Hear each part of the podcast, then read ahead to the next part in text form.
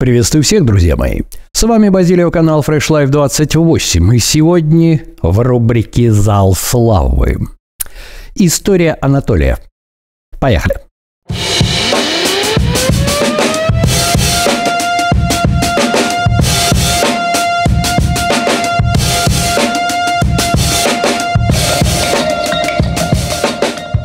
Что ж, друзья мои, истории бывают разные.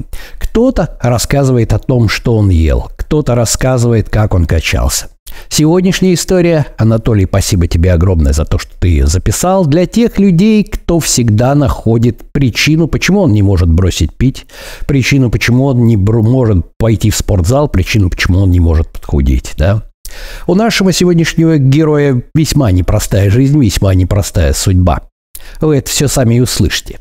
И когда вы послушаете его историю, задайте себе вопрос. Может быть, шанс изменить себя все-таки есть и в вашем случае? Ну, а я умолкаю и предоставляю слово нашему сегодняшнему герою. Здравствуйте. Меня зовут Анатолий, мне 38 лет, и я хочу вам рассказать свою историю жизни, о зависимостях, о борьбе, о борьбе с ними, и очень сложной жизненной ситуации, очень. И, наверное, победой на данный момент можно заявить. Прошу прощения за свою дикцию заранее. И начну. Родился в провинциальном городке, маленьком, очень болезненным ребенком. Врачи ставили бронхиальную астму. Э, соответственно, никакими видами спорта не занимался, но начал курить еще в школе. Сломать стереотипы, наверное. А после школы учеба в одном заведении, потом в другом учебном заведении, студенческие годы, прибавил в рацион алкоголя. Без гулянок, без вечеринок, соответственно, ничего не обходилось без алкоголя. После этого в Москве встречаю девушку-женщину, старше себя на 6 лет. Мы с ней начинаем вместе жить, и через два года она беременеет и рожает в экстренном случае операцию. И не хочу рассказывать в подробностях. Ребенок ДЦП.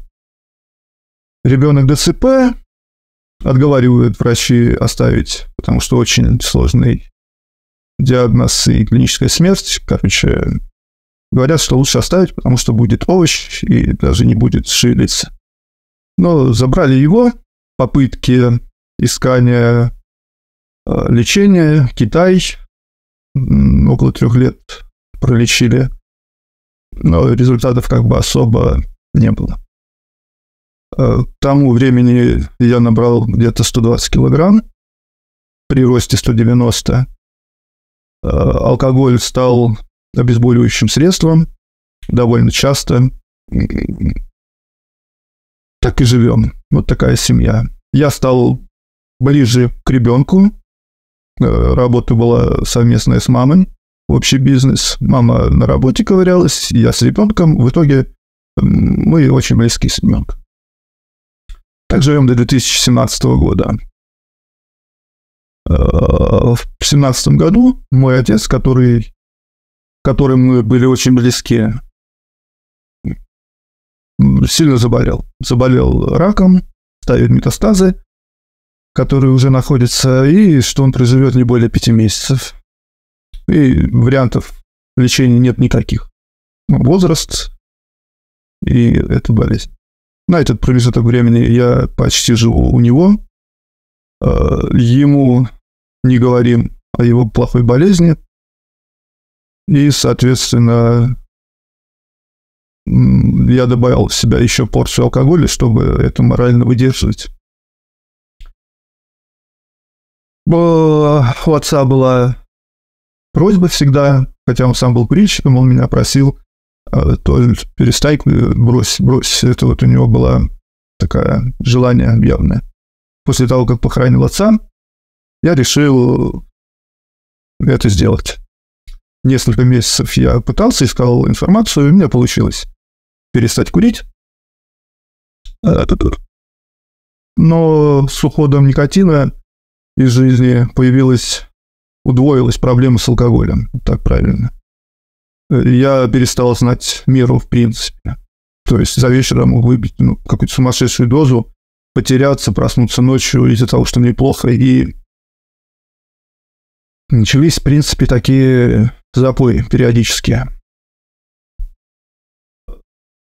Так продолжалось, но хочу сказать, что вот с уходом никотина в голове у меня что-то еще тогда поменялось. Я не с алкоголем стало хуже, но что-то я хотел менять жизнь, хотел измениться, но у меня не получалось. Я пошел в зал, ходил с похмела, либо с похмелья, либо иногда выпивший.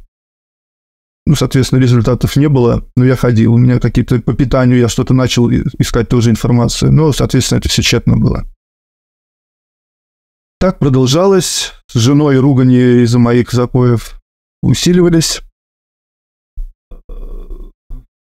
И общая ситуация, я понимал на тот момент, что я делаю неправильно, но я не мог ничего с собой поделать.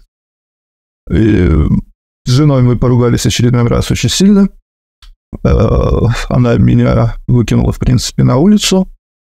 Задними числами совписала с меня машину общую, которая была на мне. Она поставила на себя э, бизнес, который общий был, на меня. Я был по документам мой был бизнес, она тоже сделала так, что это стал ее.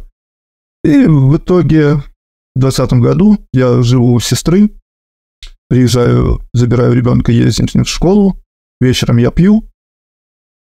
Э, ситуация добавила еще то, что жена подала в суд на то, что якобы я плохо с ребенком мало общаюсь и хочет от меня денег. Два кредита, Э, и разбитая машина, состояние алкогольного опьянения, там немножко ушатал машину. Ну вот такая ситуация. Я тогда вот э, понял, что это вот край. Еще пару раз, и, наверное, я уже либо просто не проснусь, либо меня убьют, либо замерзну, либо, либо что-то случится. Я начал искать информацию в интернете, искал ребят, которые, может быть, рассказывают про алкоголь. Я перестал пить. Это, опять, ребят, это очень сложно было. Я сейчас вспоминаю даже сам за себя, и мне это просто ужас был. Через месяцев шесть я понял, что у меня голова стала другая. Я пошел в зал, сел на интервальное голодание, потому что был, не знаю, 110, наверное, в тот момент. Продолжал читать блогеров по спорту. А, кстати, огромное спасибо Fresh Life. На вашем канале самая большая информация, нужная и правильная для вот таких людей, как я. Э, через год я увидел какие-то результаты за собой. Мне это понравилось, смотивировало. Я более стал усиленно заниматься. На данный момент я вешу 87 килограмм. А, не употреблял никакие химические спортивные добавки.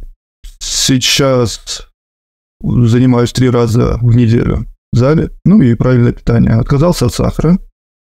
Ну и в таком состоянии я нахожусь, чему очень рад. На данный момент я получаю высшее образование, отучился на массажиста для моего сына. А, послезавтра соревнования по строгому подъему на бицепс. И в дальнейшем я планирую э, стать инструктором по фитнесу и помогать таким же, как я. И самое главное, я сейчас реально вижу, что я помогаю своему сыну. Он счастлив от такого отца и от этого говна, который находился, а именно от отца, даже бати. Он горд мной. Это, наверное, самое главное, ребят. А деньги, надеюсь, заработаю чуть попозже. И всем, ребят, советую вот э, не заменять, не ищите успокоение в алкоголе либо зависимости. Это дно, это, это жопа, это обман. Я надеюсь, кому-то мой рассказ, может быть, э, для себя поймете, что ваша история намного проще, не такая сложная. И все можно исправить, просто не употреблять какой-то промежуток времени, и дальше будет чудо, о котором все мы мечтаем, но ни хрена не делаем. А нужно просто начать с того, что просто не употреблять ничего. Ни никотин, ни наркотики, ни алкоголь. Хотя бы год. Спасибо всем. До свидания.